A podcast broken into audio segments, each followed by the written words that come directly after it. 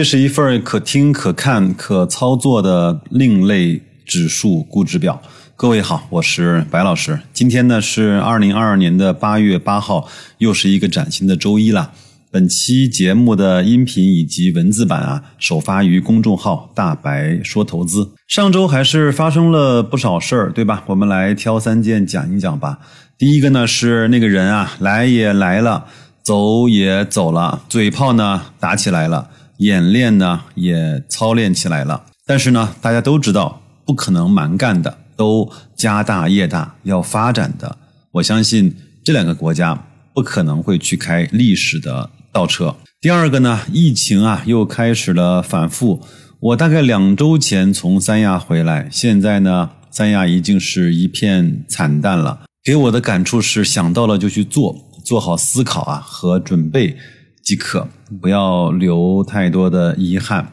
第三个呢，我看到我后台呢，每天有十几到几十个的朋友啊，在分享我的公众号给到他信任的人。因为我基本上不会在节目中啊要求大家一键三连什么的，所以呢，能够分享的都是真爱。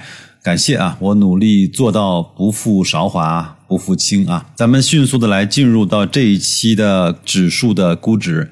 中概互联呢，整个估值上和上一个礼拜基本上没有做更大的变化。各位呢，可以去公众号看我的那张图啊，五日线呢特别的有意思。每一天的收盘和第二天的开盘啊，就根本就不挨着，要么呢是大幅的低开，要么呢是大幅的高开，说明整个情绪的波动还是非常大的。本周呢，微涨了百分之零点七，振幅从百分之一到负的百分之六左右，那基本上是买入和卖出啊各有一次。证券保险呢？本周下跌了百分之一，振幅从负一到负四，网格基本上是买入和卖出各有一次啊。当前的价格呢是零点五八六，讲心里话，不怕各位啊说我变态。当那一天跌破了零点五八元的时候，我。心中啊是有一点点小兴奋的，因为这个价位啊是一个随时可以获得百分之二十的收益，预期呢两三年之内可以获得百分之五十收益的赔率。当然，这只是我自己的分析和认知，不要对大家进行误导了啊。前面正好看了一个短片。瑞达里欧啊，就是桥水基金那个老板啊，说投资的胜利啊，就是要和大众的共识做对赌，而且要赌赢。很多人在这个时候呢，在多重因素的这种搅扰下，认为啊，股市可能也就这么回事了。局势呢，包括疫情啊，也不知道什么时候能够好得起来。包括房地产，我们的经济的发展，很多人都已经失去了对周期的这种。基本的认识和对经济好转基础的信心，在这些上面，白老师，我觉得我还是一个相对比较理性的人。我也提醒各位，经济永远是有周期的，而且现在我们很确认的就是在一个周期的底部。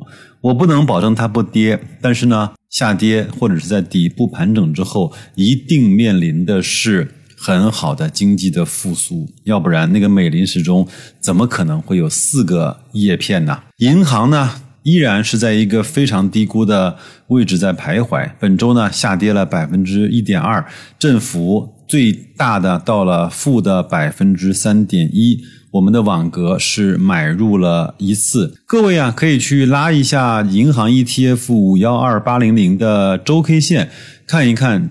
真正有哪一些时间它是低于一块钱的，以及在那个时候啊，经济啊，包括世界上都发生了哪些事情，才会导致我们的银行 ETF 低于了一块钱？再看一看有多少时间它是徘徊在一块钱以下的，那么什么时候又回到了一块钱，甚至是一块一到我们二零二一年的二月份创造的一块三的高点？好吧，这个可以看一下我的那些指标和图，非常的清晰了。接下来呢是房地产的 ETF，各种指标我不太念了，因为每一周它的变化不会有那么的大。但是我想说的是，房地产的 ETF 啊，当前价格是零点七一三，其实已经非常接近在今年三月份啊创造的零点六八的低值了。上周啊，最大的下跌幅度是百分之六点六，我们的网格应该是买入两次，卖出一次。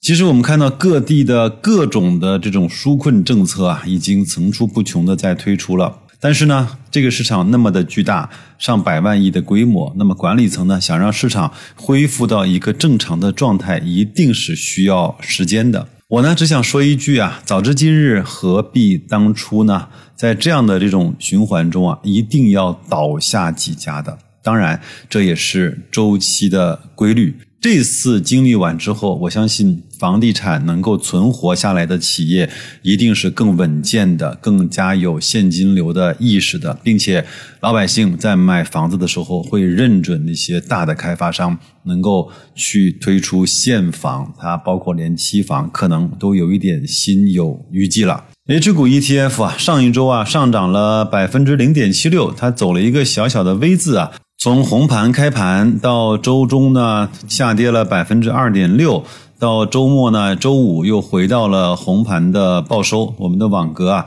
应该是成交了一次。关于这个价位的 H 股 ETF 啊，我认为买好就拿着吧，不是推荐你做这样的事儿，而是呢告诉白老师自己，应该是每一次通过认知啊赚到的钱全身而退的时候啊，那种体验是很难用言语去表达的，真的是极致巅峰的人生体验。这个呢，我很难去跟大家去分享这种体验，是那种谁吃谁知道的感觉。基建的 ETF 啊，在上周啊跌破了一元，讲心里话也挺不容易的。上周最大的下跌幅度呢是百分之五点六，买入一次到两次啊。如果呢有朋友啊对管理层在今年不太会推出超预期的刺激经济的政策的时候呢，对基建有一些失望的话，我认为也是能够理解的。可能不如现在的保险券商来的波动更大，但是呢，至少基建的便宜是可以让。你去放心的百分位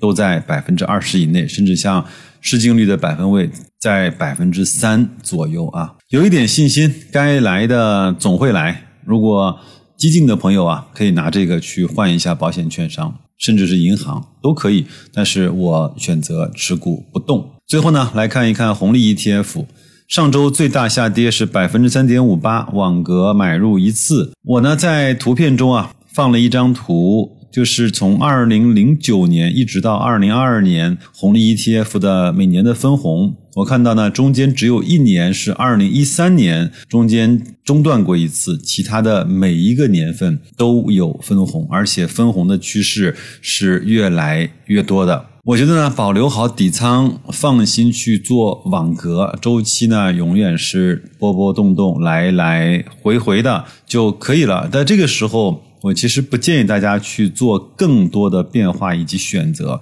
在这个时候呢，在这种风雨交加的天气啊，看到了有人呢不慎呢。跌倒了，可能再也没有爬起来。对我们自己来说，应该是坚定自己的信念，选择那些自己看得懂并且能够理解、也心里踏实的标的啊，用更好的方法去陪伴他度过他最泥泞的这段时间吧。其实对我们个人来说也是一样。我相信每个人在自己的工作上、生活上，包括收入上以及对未来的预期上，在今年都碰到了比往年任何一次这样的经济波动动。要更大的冲击，这个呢，我也想抽空，我会跟大家聊一聊我自己的感受以及心路的历程，好吧？那就这样，祝各位在新的一周工作愉快，投资顺利。天气太热，注意防暑降温。